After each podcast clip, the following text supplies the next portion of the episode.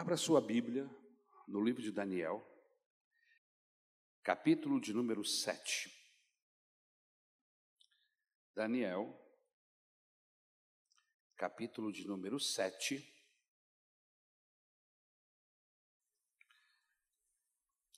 Versículos de 1 a 28.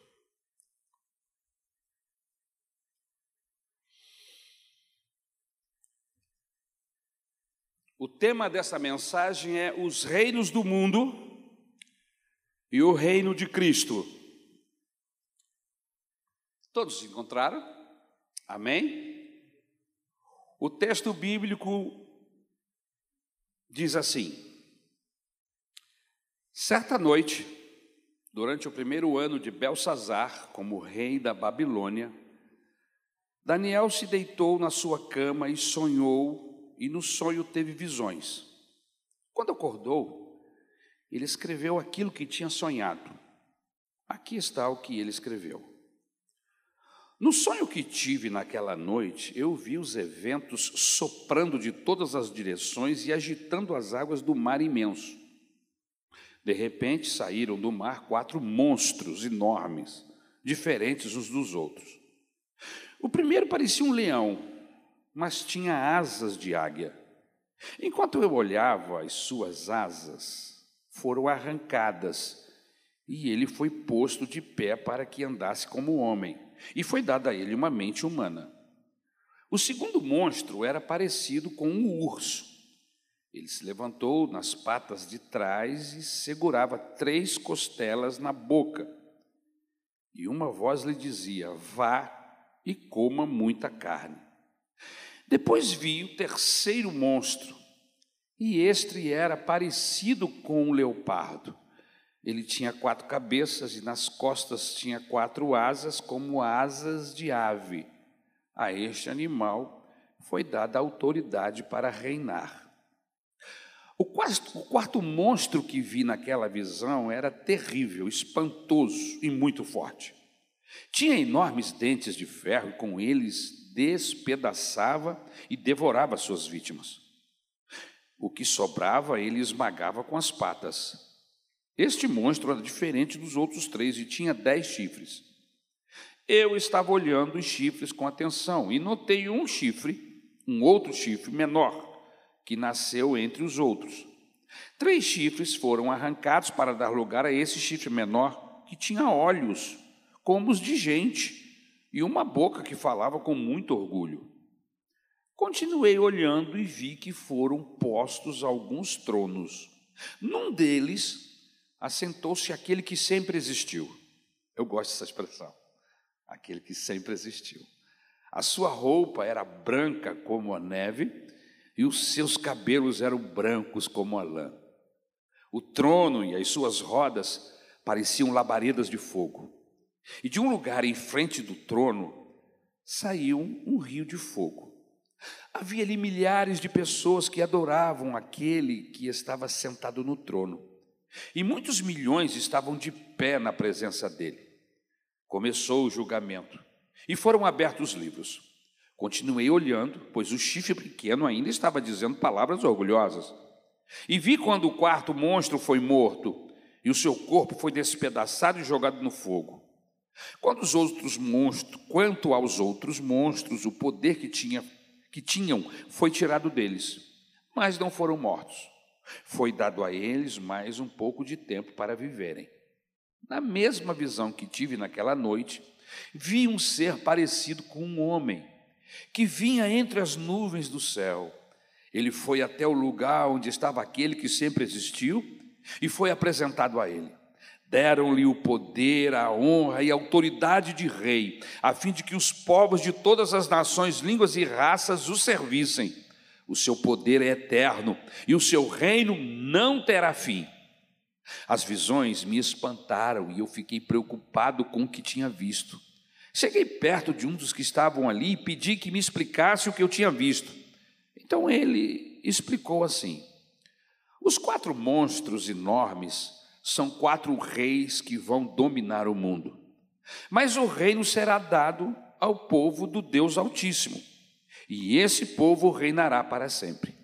Eu quis saber também a explicação a respeito do quarto monstro, que era diferente dos outros três, que era terrível e tinha dentes de ferro e unhas de bronze, que despedaçava e devorava as suas vítimas e que esmagava com as patas aquilo que sobrava. Pedi também que me explicasse os dez chifres que este monstro tinha na cabeça e o outro chifre que havia crescido, derrubando três chifres. Esse chifre, que parecia mais forte do que os outros, tinha olhos e uma boca que falava com muito orgulho.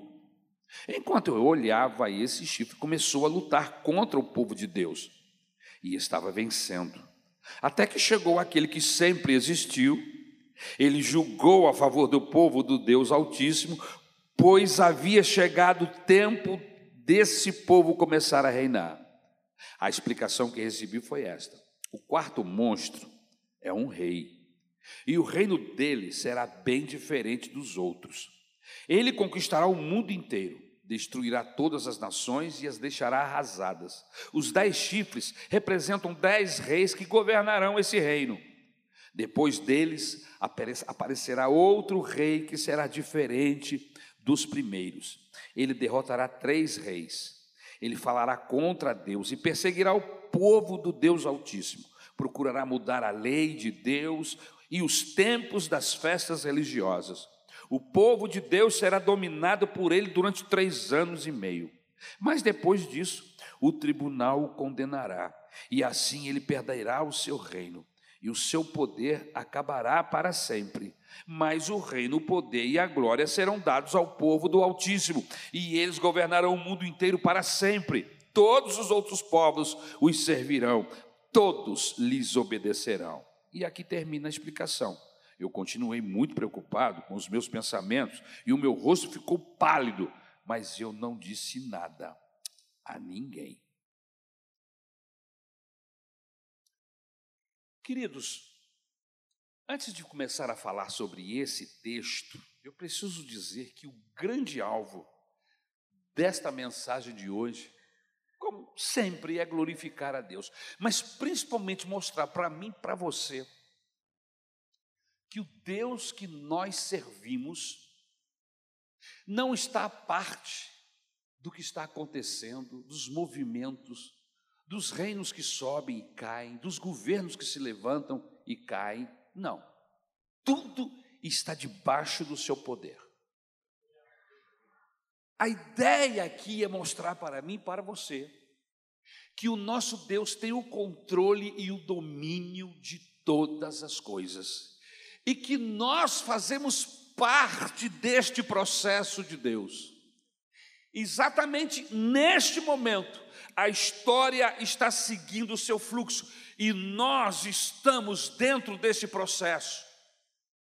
Não está correndo a revelia, não está correndo debaixo do controle de Deus. Vai chegar, vai alcançar, não importa o que ocorra, o quanto o inferno se levante, o quanto as pessoas falem ou gritem, vai acontecer exatamente como o Senhor predeterminou. Algumas pessoas passam pela história sem perceber e sem saber o que está acontecendo e que eles fazem parte de um plano, de um projeto. Mas nós, que somos do Senhor, precisamos ter a consciência do nosso papel dentro desse momento. Nós fazemos parte desse plano de Deus e ele está fluindo e vai chegar ao determinado ponto em que Deus escolheu. Essa história tem um fim e o fim já está determinado. Amém? Vamos ao texto. Neste capítulo, Daniel está fazendo uma diferença entre os reinos do mundo e o reino de Cristo. Isso está claramente no texto, quando a gente lê. Ele começa a falar dos seus sonhos, das perturbações dos seus sonhos, do que ele viu, os monstros que sobem do mar, enfim. E depois ele começa a falar do reino de Cristo. Então, o alvo deste capítulo é fazer uma diferença entre os reinos dos homens, os reinos deste mundo e o reino de Cristo. Os reinos deste mundo, deste homem, por que surgem? Qual a razão? e o reino de Cristo. E mostrar a grande diferença entre uma coisa e outra. Amém? Muito bem. Esse capítulo inicia a segunda parte do livro de Daniel. Ok? Nós estamos na introdução. Esse capítulo inicia essa segunda parte do livro de Daniel. Nos capítulos de 1 a 6, nós vimos a parte histórica do livro. Daniel, que é tirado lá da sua terra e levado como prisioneiro, junto com outras centenas de pessoas, para a Babilônia, toda a história, todo o processo, até o capítulo 6, é uma parte histórica do livro. Agora, do capítulo 7 até o capítulo 12, nós veremos a parte profética do livro de Daniel.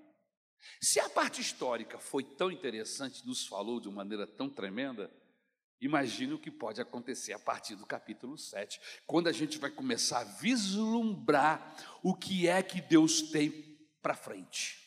Para frente do tempo de Daniel.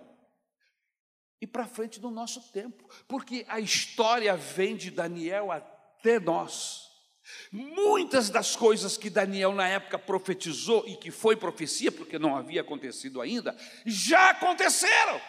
E você olha para trás e consegue pontuar isso e começa a glorificar Deus. Por quê? Porque tudo que ele revelou a Daniel aconteceu, mas acabou a revelação? Não.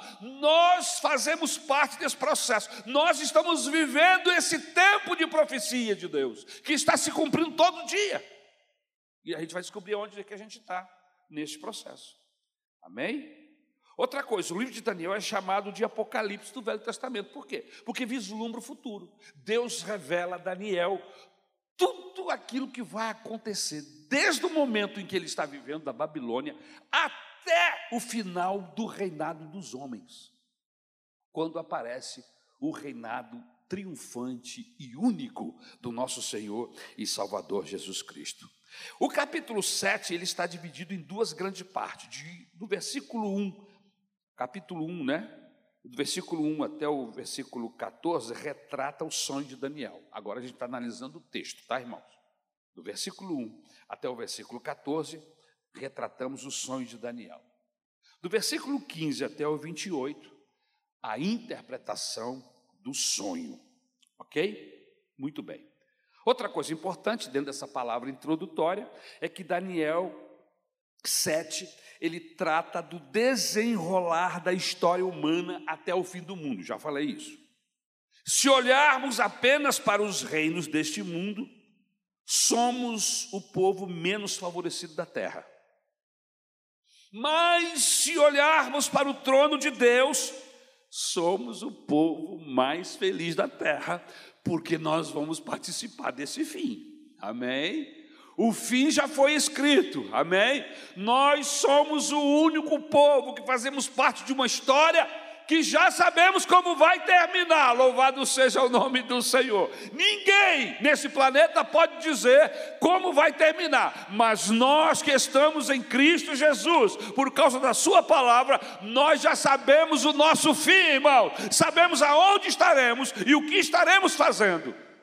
Amém? Então, isso tudo aqui é para mostrar para você, irmãos, que a sua decisão de receber a Cristo foi a melhor decisão de toda a sua vida, porque mudou o seu presente e mudará o seu futuro. Louvado seja o nome do Senhor. Amém? Você pode dar um forte aplauso a Jesus por isso?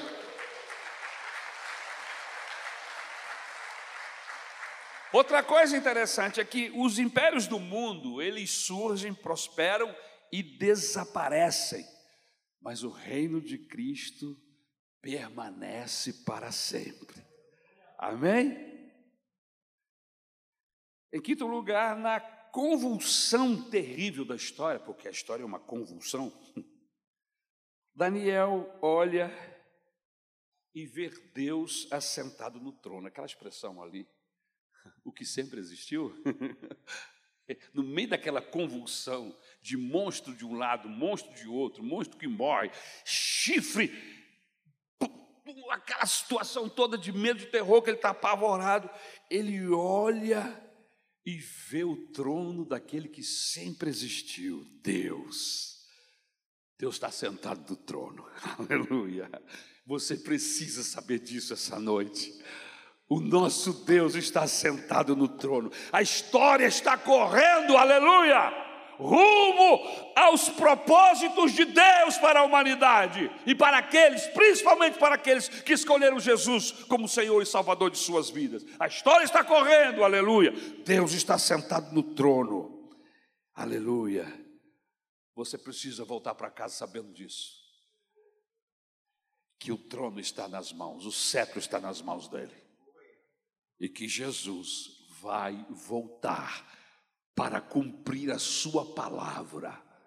Capítulo 14 do Evangelho de João. Credes em Deus, mas credes também em mim. Na casa do meu pai há muitas moradas, e se não fosse assim, eu não vos teria convidado. E se eu convidei, é para que vocês estejam comigo, aonde quer que eu esteja. Irmãos, nós aceitamos esse convite quando Jesus entrou na nossa vida. Eu fui convidado para essa festa e o meu lugar está sendo preparado lá. O próprio Jesus está trabalhando nisto. Amém? Isso é muito importante. Vamos começar trabalhando o texto diretamente. Daniel começa falando dos reinos do mundo. E o grande alvo, nos versículos 2 e 3, se você fechou a Bíblia, pecou, abre de novo e acompanha o texto comigo. Amém? Daniel, capítulo 7, versículos 2 e 3. Ele mostra toda essa, essa confusão de reinos que se levantam, que caem, de monstros que destroem, que são destruídos. Mas tudo está debaixo da soberania de Deus. Os reinos deste mundo estão debaixo da soberania de Deus. Os quatro ventos que agitam o mar vêm do céu.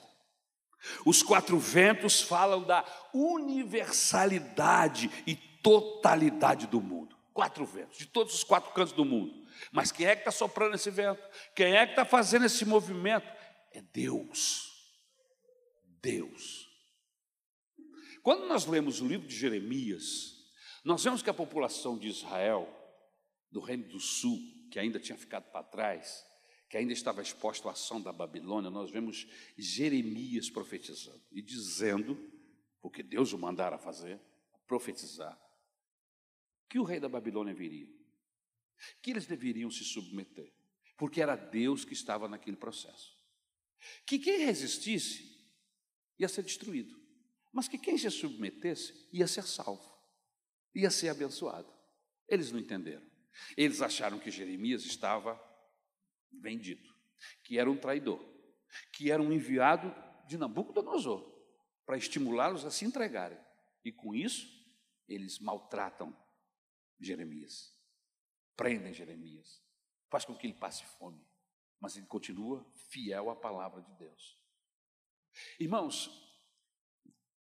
a gente precisa estar atento para perceber o mover de Deus. Uma das grandes preocupações pessoais que eu, pessoal que eu tenho é essa: é não perceber o mover de Deus. É estar tão envolvido com as minhas idas e vindas, com os processos da igreja, com a minha vida, com aquilo que eu compro, com aquilo que eu vendo, quando caso, quando é, caso filhos, enfim, quando eu vivo a minha vida, e eu foco só aqui e esqueço dessa história, e esqueço que o projeto de Deus está sendo levado a cabo, que o tempo está passando que a vida não consiste nessas 24 horas ou nessas 12 horas que ficamos acordados. Há todo um processo maior, grandioso, e que nós fazemos parte disso, e que eu preciso estar atento para não perder o mover de Deus da minha vida e no cumprimento da Sua palavra.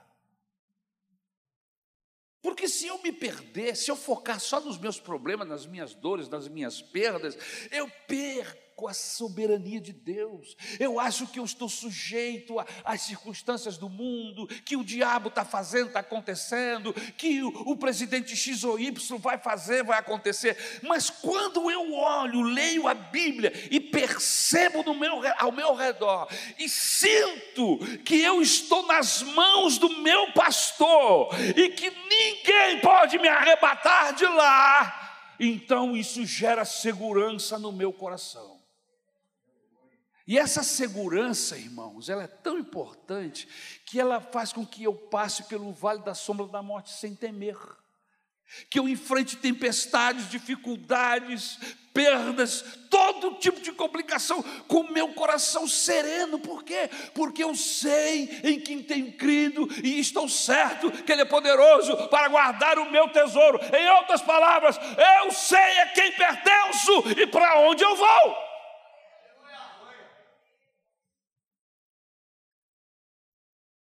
Que Deus está no controle. Amém?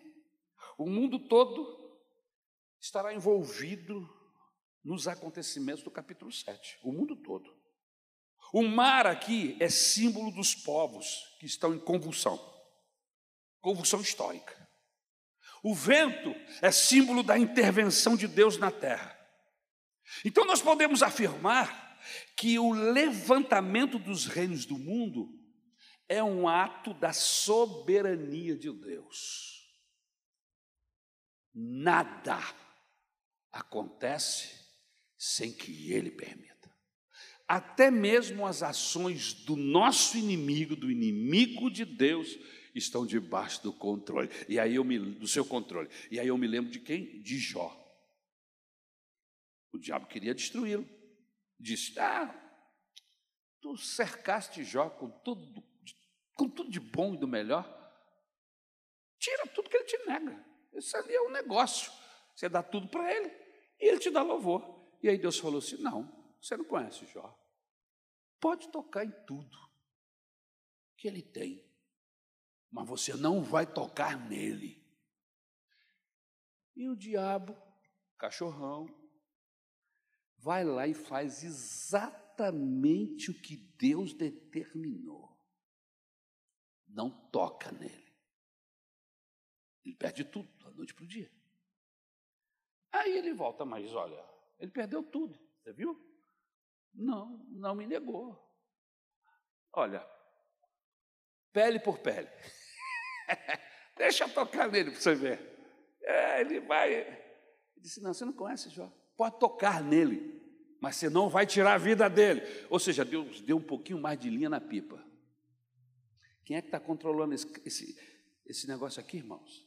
Aí o diabo foi lá e tocou nele. Ele ficou doente, pegou uma doença de pele, uma coisa do inferno. Hã? Mas não pôde matá-lo. Sabe por quê? Porque quem está com a mão no carretel é Deus. A, linha, a pipa só vai até onde Deus permite que vá. Você entendeu, irmão? Irmãos, é confortável, Priscila, saber isso que eu não tenho que ficar me preocupando com movimentos humanos, com situações, se eu vou, se eu não vou. Você está entendendo? É o Senhor que está com a mão no carretel, é Ele que dá linha, é Ele que recolhe, é Ele que permite, é Ele que não permite. Homem nenhum pode impedir a bênção de Deus sobre a minha ou sobre a sua vida. Então eu não tenho que me preocupar, eu só tenho que ser fiel a Deus, aleluia. Eu só tenho que estar olhando para Ele, fazendo o que a Bíblia diz. E as demais coisas, como diz o texto de Jesus: buscai o meu reino e a sua justiça. E o resto? O resto, meu irmão, aleluia. O resto Fica tranquilo, que o resto é por minha conta. Você entendeu, irmãos? Foi Deus que trouxe os caldeus, foi Deus que entregou Jerusalém nas mãos de Nabucodonosor, foi Deus que entregou a Babilônia nas mãos do, de, Dari, Dario, e é Deus quem dirige a história, e é Deus quem deve dirigir a sua vida. É Deus que deve dirigir a sua vida, não é pastor, não é diácono, não é professor, é Deus. Por isso você tranquiliza o seu coração, aleluia, porque nos, os tempos, os momentos, as intervenções são de Deus e a hora que Ele quiser, Ele exalta, e a hora que Ele quiser, Ele abate.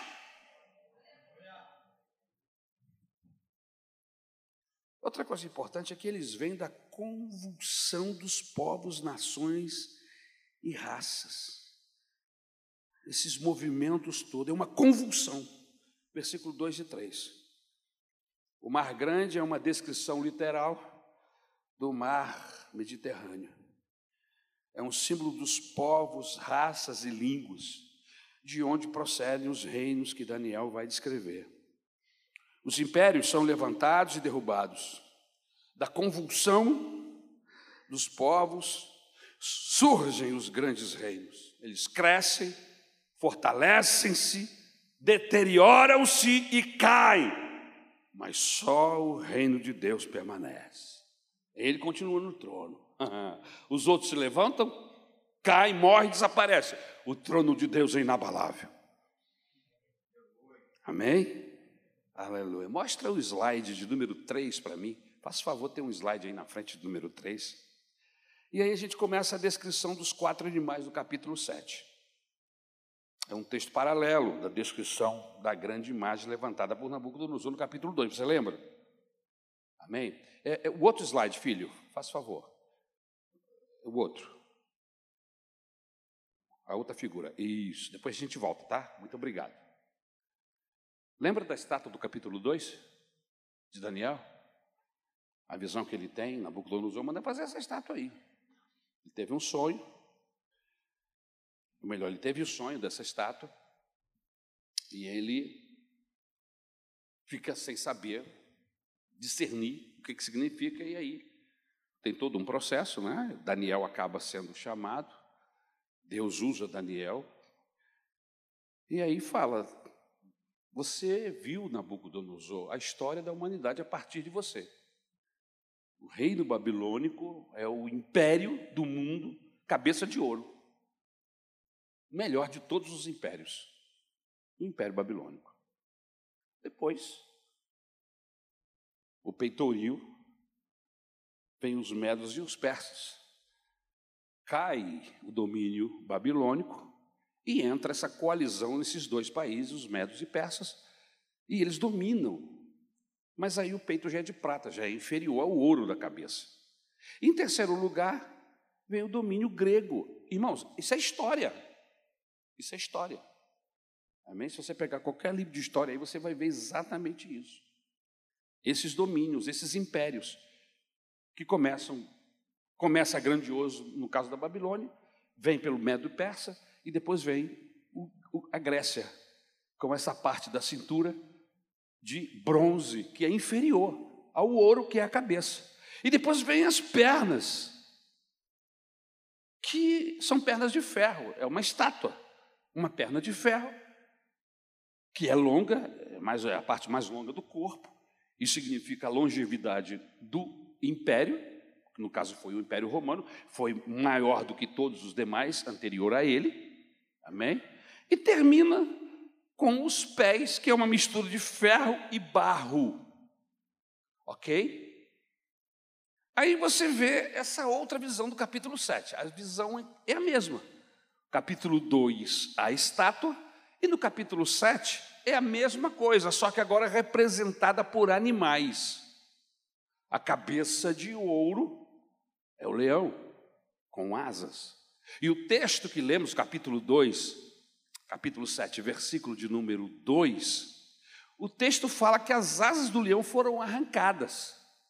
Você se lembra que quando nós trabalhamos esse texto, o Nabucodonosor perdeu a capacidade dele de, de reinar e se tornou um animal. E durante sete anos, se eu não estou enganado, né, é, ele, ele, ele pastou como um animal no campo, perdeu a sua capacidade de, de ser humano, até reconhecer o Deus do céu, e quando isso aconteceu, ele é restituído. Daniel fala sobre isso. As asas são arrancadas. E o texto diz aqui, Daniel, quando ele tem esse sonho, que o leão recebe o espírito de ser humano e se torna um homem. Porque Nabucodonosor, no final, acaba se convertendo ao Senhor. E eu estava pensando assim: não é que eu vou encontrar esse cara lá no céu? Ele se converte ao Senhor, o Nabucodonosor. E aí vem o segundo império, que é representado pelo urso, que é o império medo-persa, que representa esse peitoral da estátua ok? Que é o urso. E ele tem três costelas na sua boca, ok? E, e representa essa parte do peitoril da estátua. E depois vem a Grécia, que são esses leopardos, que têm asas. Por que têm asas? Porque eles são muito velozes. Um dos impérios mais velozes no que diz respeito à dominação. Quando o indivíduo pensava, chegava para ele assim: olha, Alexandre o Grande vai nos conquistar. Quando ele diz assim, mas, mas como? Eles já estavam chegando. Eles eram muito rápidos. E eles conquistaram o mundo da época. O Império é, Grego, representado por esses leopardos com asas. E a quarta fera, que não se parece com nada, que é monstruosa, que tem chifres e que ele não consegue identificar com nenhum animal, é justamente o Império Romano, ok? Que começa em 168 e vai até 476 depois de Cristo, ok? Então, só para vocês terem uma ideia, que a visão do capítulo 7 é representada por animais, aquilo que Daniel fala no capítulo de número 2. Ok? Volta para a figura anterior, meu querido, por gentileza. Ok?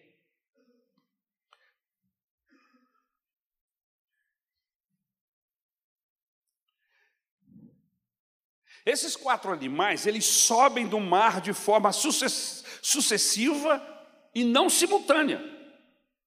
Esses animais representam impérios são também diferentes uns dos outros. Todos eles são representados por animais ferozes, todos serão destruídos, todos agem no tempo determinado por Deus.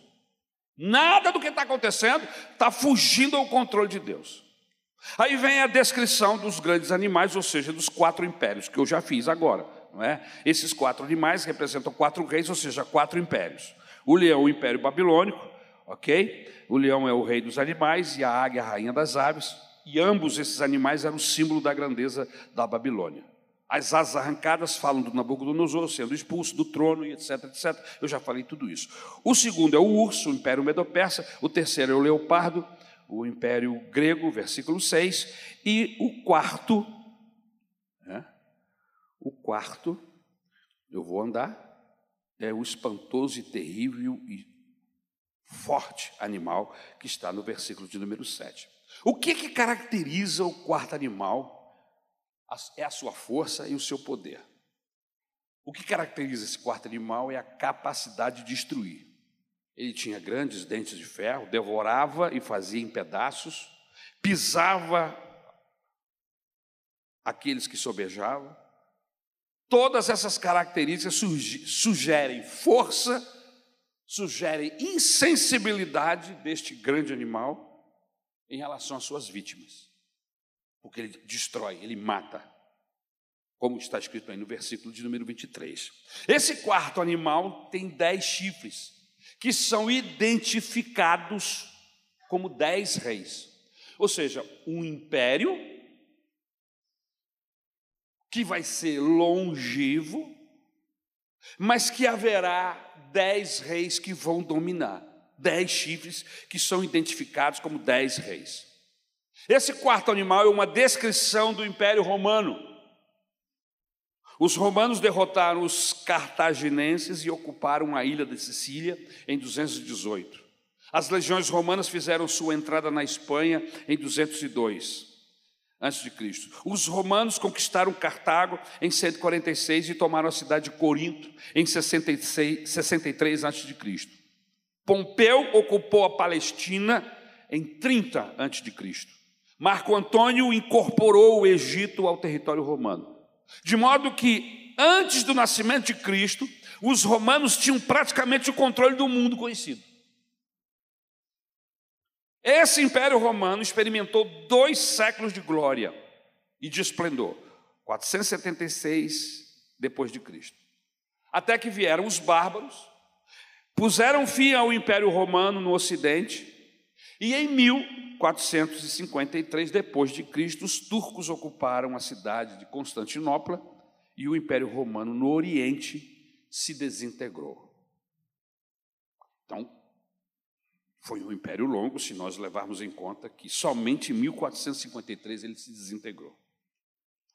Agora, o que nos chama a atenção é que o Império Romano ele é diferente dos três primeiros. Os três primeiros foram absorvidos um pelo outro. Mas o quarto império será destruído por intervenção divina. Preste atenção nisso. Os outros, uma, uma, uma, uma coisa meio evolutiva. Um vai conquistando o outro. E um vai se transformando no outro. Mas esse aqui, ele aparece no, no contexto e ele só é destruído por uma intervenção divina. Aquela pedra lá do capítulo 2, que é lançada sem mãos humana, e ela vem e bate no pé da estátua e derruba toda a estátua. E se a estátua representa os impérios dos homens sobre a face da terra, então significa que tudo vai cair por terra. Amém? Agora a gente vai trabalhar aqui, porque a partir do versículo 8, ele abre um pouquinho mais o leque e começa a falar deste quarto animal com alguns detalhes. E aí a gente começa a entender qual é o significado deste monstro, desses chifres que estão na sua cabeça e o que isso representa e o que isso tem a ver conosco. No versículo de número 8, eu não sei se você fechou a Bíblia, mas se você não fechou, por favor, veja o que está escrito. Eu estava olhando os chifres com atenção e notei outro chifre menor que nasceu entre os outros três chifres. Três chifres foram arrancados para dar lugar a esse chifre menor, que tinha olhos como os de gente e uma boca que falava com muito orgulho. Continuei olhando e vi que foram postos alguns tronos. Bom, aí a gente já entra no versículo 9. Mas veja o versículo 8. O versículo de número 8, ele identifica, nós identificamos esse chifre que aparece, tira três e aparece no lugar dos três, como a pessoa do antideus, do anticristo. O anticristo, meus irmãos, escatológico, será uma pessoa e não um sistema. Ele tem um número, o Apocalipse fala desse número 666. Veja que o Daniel está vendo isso lá atrás, irmãos. Apocalipse não existia. Eles estão numa distância centenária. Amém? Entre Daniel e, e, e o Apocalipse. Então, ele, o anticristo, é descrito por Daniel como o pequeno chifre. O apóstolo João o chama de o mentiroso, o anticristo, a besta. O apóstolo Paulo o chama de o homem da iniquidade, o iníquo, o filho da perdição. Jesus chama esse homem de o abominável da desolação. A palavra ante significa oposto. Anticristo, ou seja, aquele que se opõe a Cristo, aquele que se opõe a Deus, mas também que terá a intenção de colocar-se em seu lugar.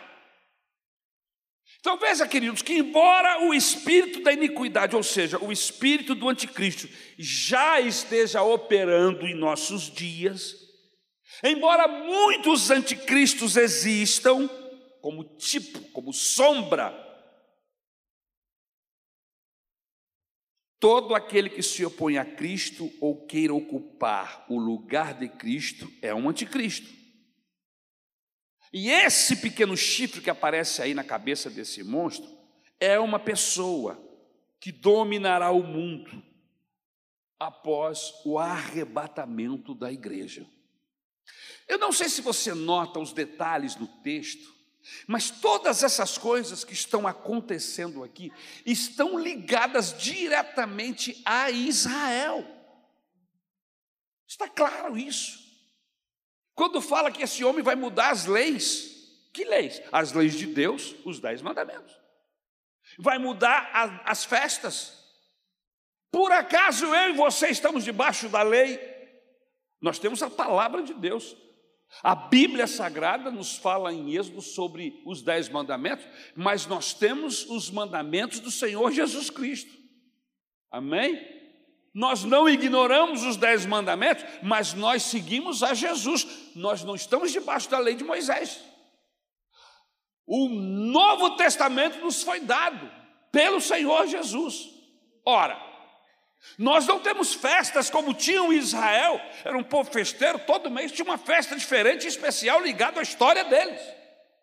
Então, irmãos, todos esses acontecimentos estão ligados diretamente ao povo de Israel. Aonde você quer chegar, pastor? Que nesse tempo, quando esse anticristo se levantar para reinar e dominar esse mundo, a igreja já foi arrebatada.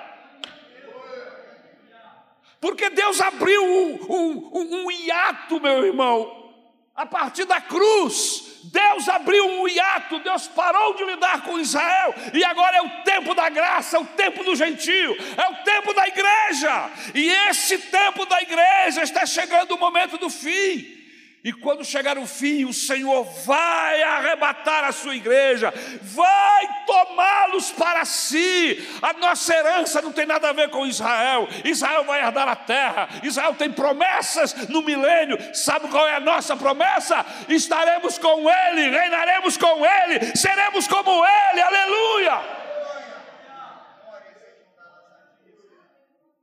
Por isso que eu não sou judaizante, irmãos. Porque a promessa para Judá é uma, a promessa para a igreja é infinitamente superior à, à promessa de Israel.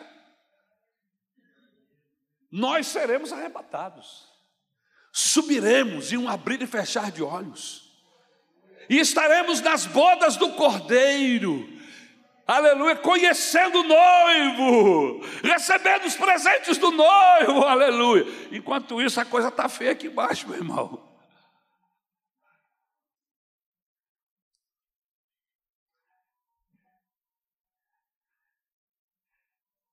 Esse anticristo vai perseguir brutalmente os escolhidos do Senhor e também Israel. Porque é importante que se diga que nesse tempo onde a igreja foi arrebatada, Deus nunca deixou em nenhum momento esse planeta sem testemunhas. E Deus levantará naquele tempo pessoas, grupos de pessoas, para testemunhar, fazer o que João Batista fez, preparar o mundo para a volta do Cordeiro de Deus. Assim como João Batista pregava: olha, preparem-se, porque o reino de Deus vai chegar. A nossa mensagem vai ser semelhante, ou melhor, a nossa não, a mensagem daqueles que estarão aqui nesse período. E haverá conversões, porque eles vão, ele vai, esse grupo de gente vai anunciar.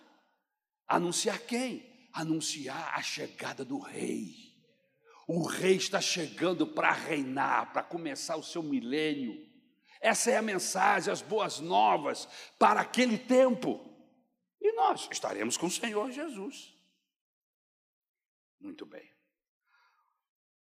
Qual é a origem do anticristo? O anticristo é um, um simulacro da encarnação maligna. Sua origem é satânica. Ele recebe todo o poder, a autoridade e o trono de Satanás. O anticristo tem também uma origem mundana. O pequeno chifre surge do quarto animal, entre os outros dez chifres.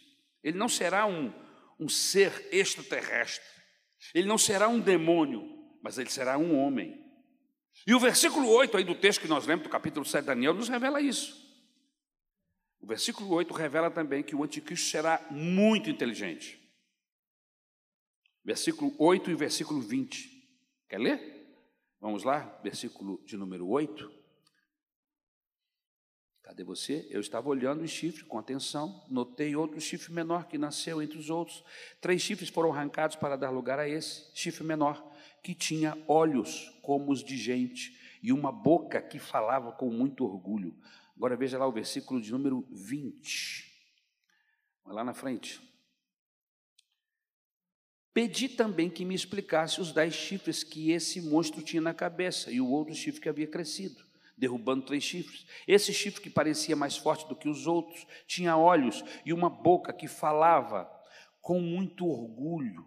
Algumas versões usam outras expressões, tá? Malignidade. Pecava contra Deus com a sua boca.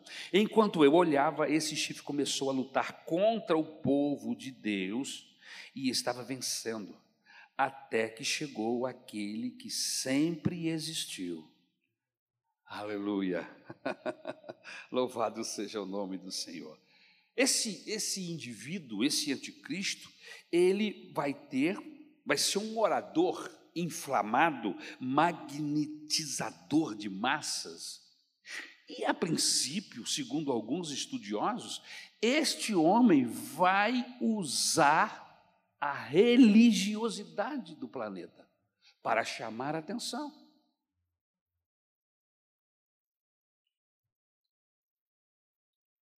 Nos primeiro, no primeiro período, no período de implantação, no período político, se é que nós dizemos, de campanha, ele vai enganar o mundo durante três anos e meio. É o cavalo branco que sai e vence, alcança seu objetivo, enganar. Mas depois ele rompe e ele mostra-se quem é. E aí aquele que passava a mão dos, na cabeça dos religiosos agora se torna um opositor e perseguidor de tudo que estiver ligado a Deus ou a Cristo. Isso é o que nos informa o Apocalipse, capítulo 13, versículos 5, 6 e 7.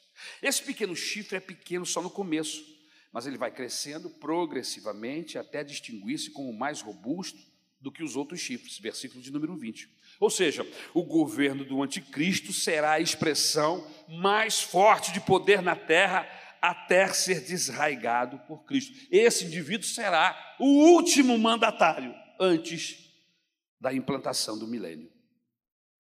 Esses dez chifres representam um estágio posterior na história deste império. Império esse que sucedeu ao Império Romano, uma multiplicidade de reinos. Dez aí aparece como um número completo. E o anticristo surge numa terceira etapa desse reino. E o poder se concentrará nesse indivíduo. Ele vai querer ser Deus, segundo o que o apóstolo Paulo nos escreve na sua segunda carta aos Tessalonicenses, capítulos 2, 3 e 4. Vamos ler? Tessalonicense Novo Testamento, segundo Tessalonicenses, capítulo de número 3, versículo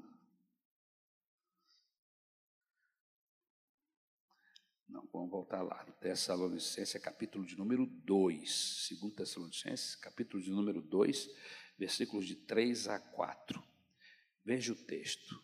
Não deixem que ninguém os engane com nada disso, pois antes desse dia terá de acontecer a revolta contra Deus. E terá de aparecer o perverso que está condenado a ir para o inferno. Ele será contra tudo o que as pessoas adoram e contra tudo o que elas acham que é divino. Ele vai se colocar acima de todos e até mesmo vai entrar e sentar-se no templo de Deus e afirmar que é Deus. Então, querido, esse indivíduo, o anticristo, será o último dominador do mundo.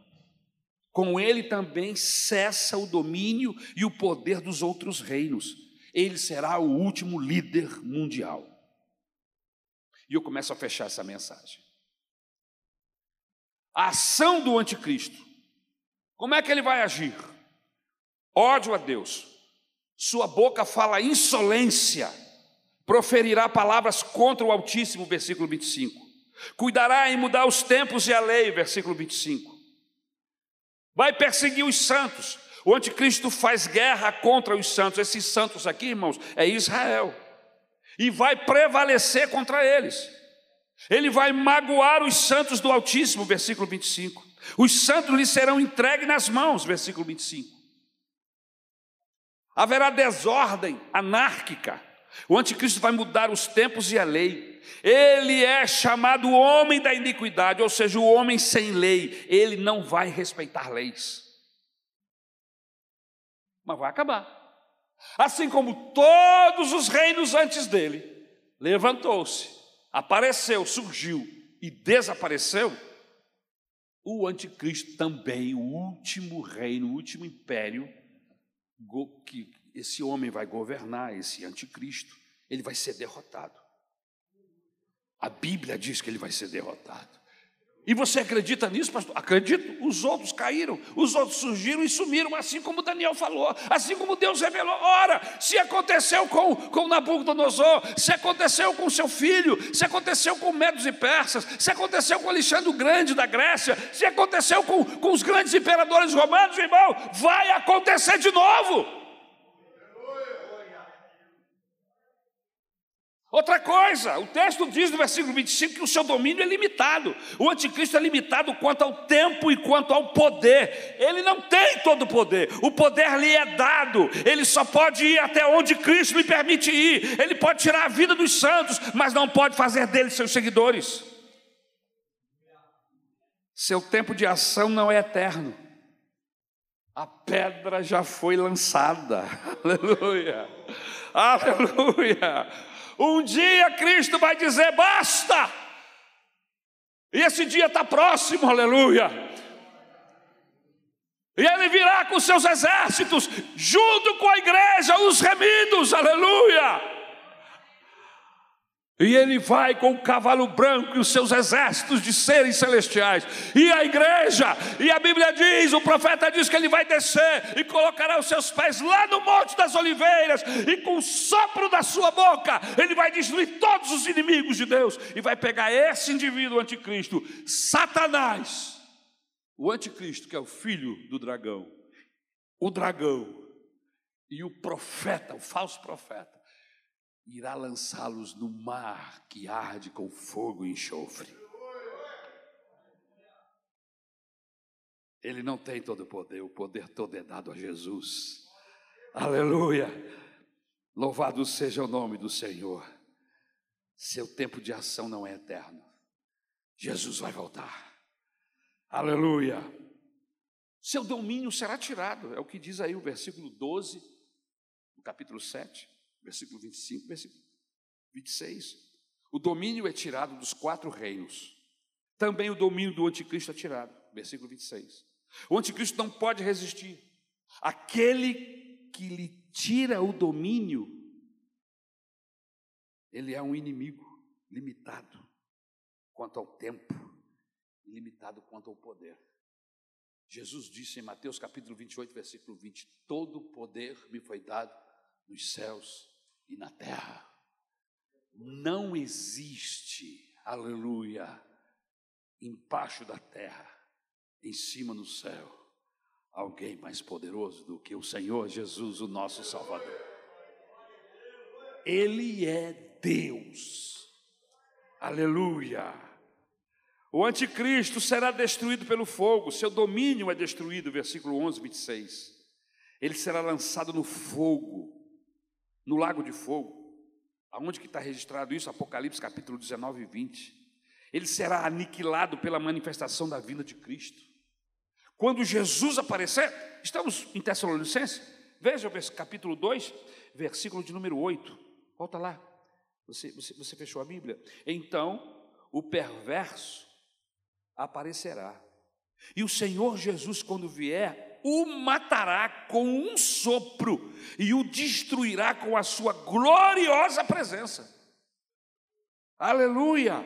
Louvado seja o nome do Senhor. O trono santo, justo e vitorioso de Deus é descrito aí no, no versículos 8 a 11 do capítulo 7 de Daniel. O mesmo Deus que é o deleite dos remidos, versículo 10, é o terror dos ímpios. Aleluia. A presença de Deus que traz paz, gozo, alegria, segurança para aqueles que são seus, traz tremor, medo, desespero àqueles que são seus inimigos. Queridos, o tribunal do céu removerá o anticristo e todo o seu poder. O mal pode afigurar-se onipotente, mas é uma ilusão. O poder absoluto pertence somente a Deus, aleluia. E a culminação da história não será com o triunfo do mal, mas com o triunfo do bem. Aleluia! Com o triunfo de Cristo, no versículo de número 27. E como será o reino de Cristo, pastor? Falamos do reino dos povos, dos homens, falamos do anticristo. Como será o reino de Cristo? O reino de Cristo está presente, mas ainda não na sua plenitude. O reino de Deus já chegou.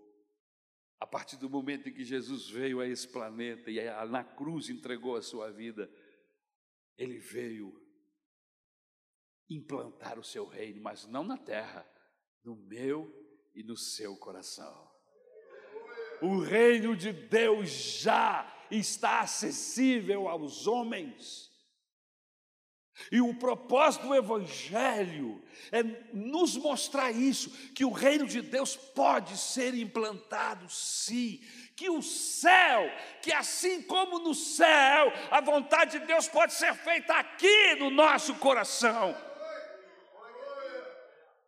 O Evangelho está nos transformando dia e noite na figura do Senhor Jesus. E quanto mais parecidos com Jesus ficamos, mais o reino de Deus enche a nossa vida, aleluia. Mas ainda não chegou no planeta. Nós ainda não estamos vivendo a plenitude do reino de Deus, mas vai acontecer. Quando ele encostar os seus pés lá no Monte das Oliveiras, aleluia, e destruir os seus inimigos, e pegar o seu povo, aleluia, os seus santos lá, o povo de Israel, que quando o vê descer do Monte das Oliveiras, o reconhecerá. Ele vai mostrar para os seus irmãos: olha aqui, vocês, vocês não me conheceram. Eu sou crucificado, eu sou aquele que foi morto, mas que agora estou vivo para reinar Deus vai fazer as pazes com o seu povo Israel e vai cumprir todas as promessas que Deus faz, que os profetas em todo o Antigo Testamento fazem em relação a Israel. Aleluia! E a igreja? A igreja está em glória. A igreja está na alegria. Irmãos, a gente está com um corpo glorioso. Temos um corpo igual de Cristo. Aleluia. Temos uma aproximação e uma relação inigualável. Aleluia. A igreja, a sua noiva, vai reinar com Ele. E a sua noiva é a igreja. Aleluia. Aleluia. Por isso eu não tenho que ficar preocupado com com Israel, em querer herdar o que os israelitas vão herdar, porque a nossa herança é infinitamente superior. Aleluia. Seu trono exerce juízo desde agora, pois seu trono é como um rio de fogo. Versículo 10: Aquele que está no trono é adorado e servido por milícias celestiais. Mas essa plenitude do reino de Cristo se dará na sua segunda vida. Nós entendemos que a vinda do Senhor Jesus, ela se reparte em duas vezes. A primeira, invisível para a igreja, visível para a igreja, invisível para o mundo. Jesus nas nuvens nos arrebatará. Estaremos com ele. O anticristo vai estar cumprindo seus desígnios aqui na terra. E quando ele estiver no auge do seu poderio bélico, espiritual, de destruição do mundo e do povo de Deus, Jesus aparece nas nuvens, desce no Monte das Oliveiras com seus exércitos e a igreja e acaba com o reinado do anticristo. E o reino de Cristo, irmão, será universal. Veja o versículo 14. Os povos, nações e homens de todas as línguas vão servir a Jesus. A Bíblia diz: diante dele todo joelho se dobrará. Filipenses capítulo 2, versículo 9. Tem gente que vai dobrar o seu joelho à força. Quando contemplar o cordeiro, vai enfraquecer o joelho e vai cair a força, porque serão obrigados a render-se. Mas aqueles que amam Jesus renderão glórias a Ele. espontaneamente, aleluia. Filipenses capítulo 2, de 9 a 11. Não haverá um centímetro sequer do universo que não vá se dobrar ao governo absoluto de Cristo. O reino de Cristo será eterno, irmãos. Versículo 14. Todos os reinos do mundo cairão. O reino de Anticristo também cairá, mas o reino de Cristo será eterno, indestrutível, vitorioso. Os grandes impérios da terra ruíram, as grandes potências mundiais vão cair, todo o sistema do mundo entrará em colapso, mas o reino de Cristo é indestrutível. Em quarto, o reino de Cristo vai prevalecer sobre todos os reinos do mundo, versículo 26 e 27. Cristo aparece aí como o grande juiz que vai assentar no trono. O seu tribunal é o tribunal do grande trono branco. Na sua segunda vinda, Cristo vai tirar o domínio do anticristo, vai destruí-lo. Todos os reinos do mundo serão do Senhor e do seu Cristo, diz o texto bíblico. E ele vai colocar todos os seus inimigos debaixo dos seus pés. Em quinto lugar, o reino de Cristo será partilhado com seus santos. A igreja não apenas estará no céu, mas também em tronos. Ele não apenas servirá ao rei, mas também será corregente. A igreja não apenas vai servir, mas será corregente com o rei. Não apenas seremos glorificados, mas também exaltados. A igreja de Jesus vai receber o reino eternamente. Quando Cristo voltar, a igreja estará para sempre com Ele. Em uma festa que nunca terminará, irmãos. Versículo 18. Aleluia. Para fechar, para a gente ir embora. Quais as implicações práticas? O que, que eu levo para casa de tudo que eu falei aqui hoje, pastor? O que, que eu posso levar para casa? As profundas implicações dessa batalha espiritual devem provocar em nós um grande impacto. Irmãos, nós estamos vivendo o tempo naquela estátua. Nós estamos vivendo o tempo do fim, nós estamos vendo os pés dessa estátua. Coloca outra vez a imagem daquela estátua, por favor. Estamos vivendo os pés daquela estátua, daquela imagem. A pedra sem mãos já foi lançada, ela está crescendo. Os reinos desse mundo, já chegamos à conclusão que eles não vão, não vamos levar nada. Essa pedra que foi lançada é a figura do Senhor Jesus. O texto bíblico diz que Daniel ficou perplexo ficou pálido diante de tudo aquilo. A ideia, irmãos, é que a igreja também fique assim, perplexa, com o domínio do nosso Deus, com a soberania do nosso Deus, com o cumprimento da Sua palavra. Irmãos, nós devemos estar perplexos e com o coração cheio de temor Volte para casa hoje com seu coração cheio de temor, ciente que você faz parte de um projeto de Deus e que ele está cumprindo-se, ele está em curso. E que se nós não formos fiéis ao Senhor, como a Bíblia Sagrada nos orienta, nós podemos sim perdermos esse grande momento da volta do Senhor Jesus. Essa conversa de uma vez salvo, salvo para sempre, essa conversa não é bíblica. Por isso Jesus nos diz: cuidado, trabalhe enquanto é dia, porque a noite vem. Esteja alerta, os, o os apóstolos alerta em suas cartas, a que prestemos atenção, porque esse dia está próximo. Jesus nos conta a parábola das, das virgens loucas. Dez, cinco delas eram imprudentes, Chegou o dia do noivo, o noivo passou e elas não tinham azeite. O que, é que significa isso? Por que o Senhor Jesus contou esta parábola? Ele estava falando de prudência, ele estava falando de vigilância. Todas no texto adormeceram, mas cinco delas tinham azeite suficiente e outras cinco não. A pergunta é: você tem azeite suficiente? Porque o noivo vai passar. E quando o noivo passar, quem tiver com azeite vai para as bodas.